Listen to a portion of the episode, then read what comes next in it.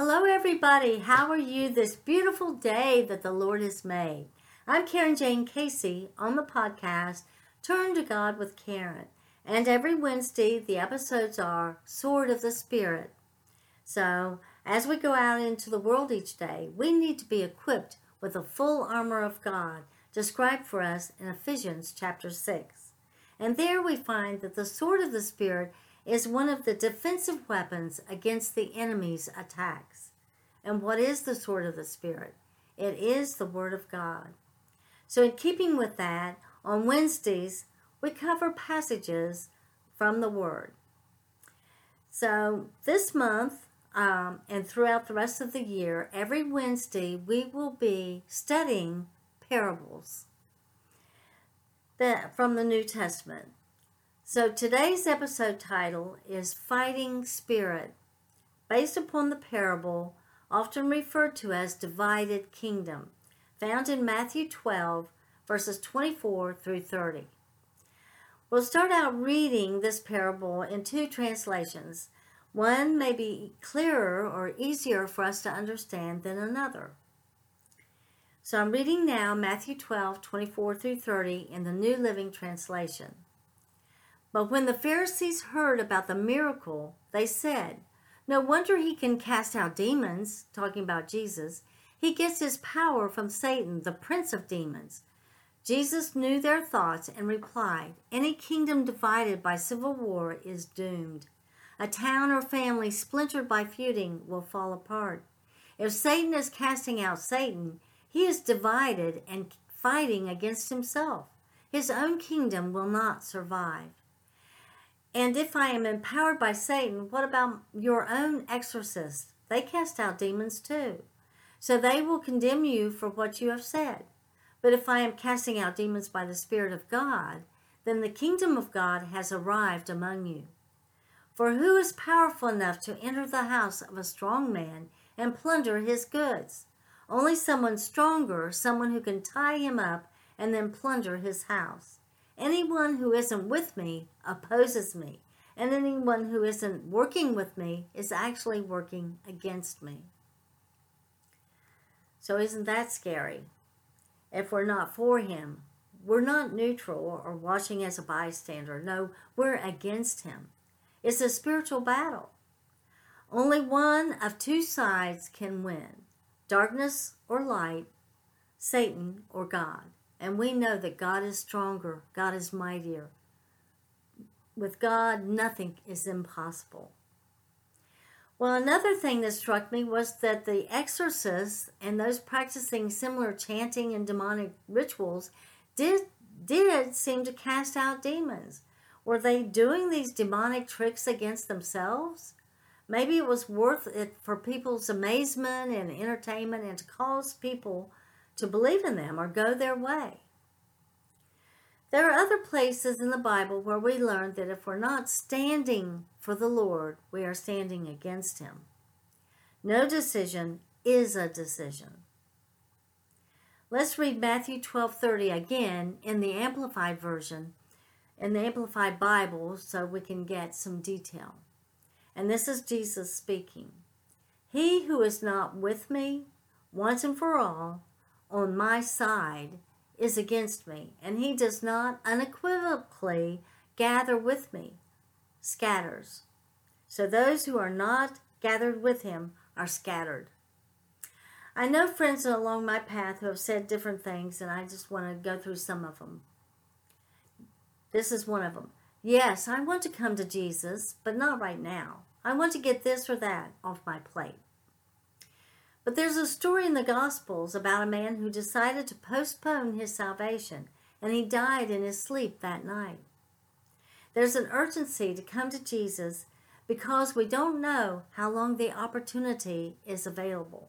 We don't know when our last breath is. And yes, there are fighting spirits and dividing us because that the devil doesn't want us to come to Jesus.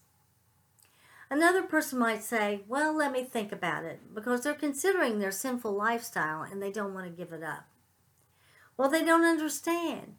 To leave the dark side, repenting and walking away from that lifestyle into the light It doesn't feel like we're giving something up. So you change. You don't want to remain in that kind of life.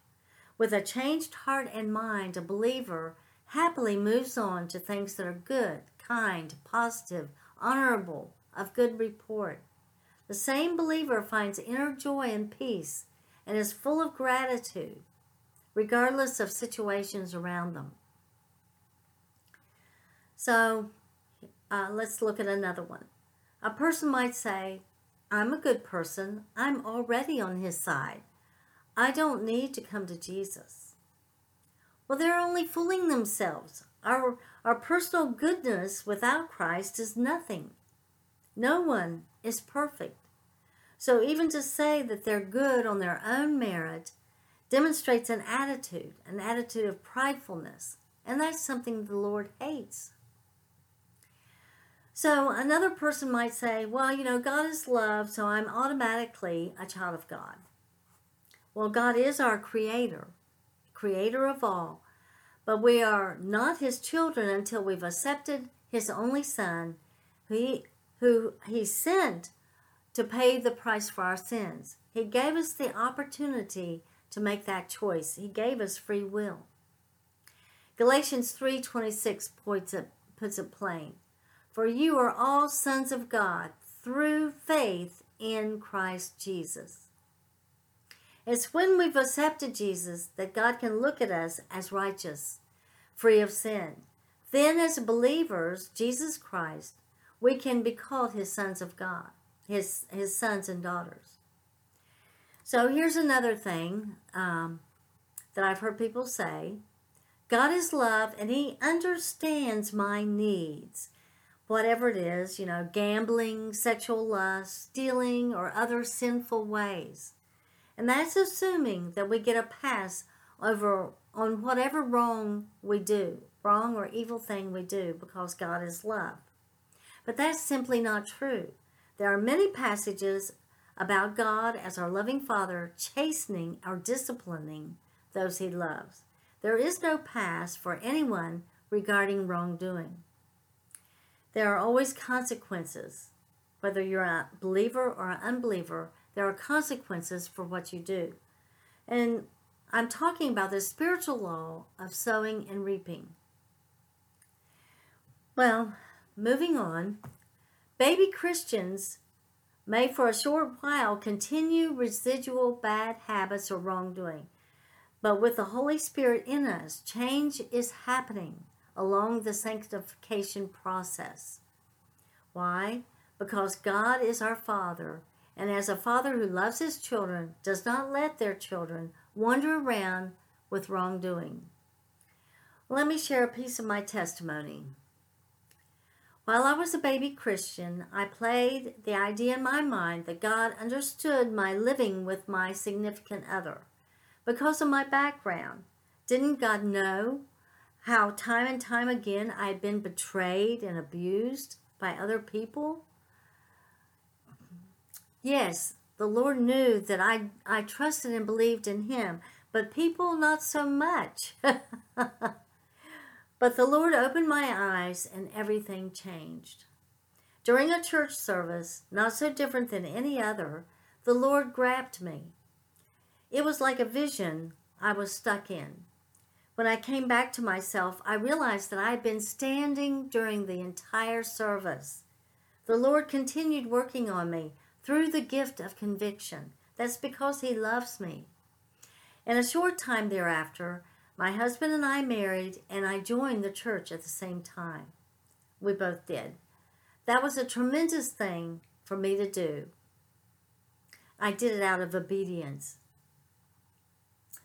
Once I took that step of obedience, rededicating my life to the Lord, doors opened. I began to write books to help others overcome challenges, numerous challenges. And then I started these podcasts. I participated in outreaches, and the list of opportunities went on and on.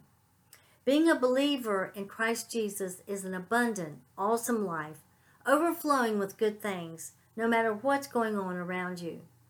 It's not a giving up thing. Are you a believer? Have you repented of your sins and walked away from them? Do you believe that Jesus is the only begotten Son of God, who suffered and died on the cross for your sins, and then he arose? He defeated death. You know, he walked on the earth 40 days after he arose. There were witnesses that he did arise from the grave. I urge you to accept Jesus as your Lord and Savior today. Pray to him and confess those things to the Lord. Say it out loud. Well, getting back to the parable, we learned how very important it is to come to Jesus. Otherwise, it's a divided kingdom, fighting spirits within us. No one can serve two masters. We either serve the one or the other. You're either for him or against him. There's nothing in between. So how did you like this parable? Did it affect you in any way? And I would love for you to share with me about your experience. Let me end this episode with my favorite passage found in 2 Corinthians. May the grace of the Lord Jesus Christ and the love of God the Father and the fellowship of the Holy Spirit be with you all. In Jesus' name, amen. Now, I want to thank you for joining me on this Wednesday morning, Sword of the Spirit, and on Turn to God with Karen. And as you may know, Turn to God with Karen has episodes on Monday, A Hope and Faith Journey, where we cover various topics to bring encouragement, hope, and healing through our challenges and suffering.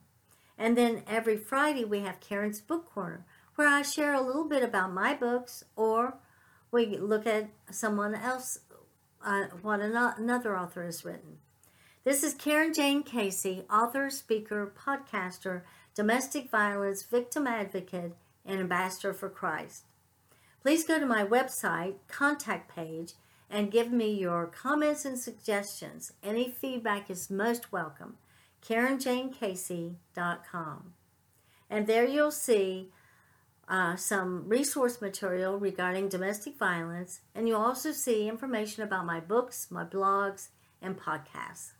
If you've read and enjoyed any of my books, especially if they've brought you encouragement, hope for positive change, healing, let me know about it.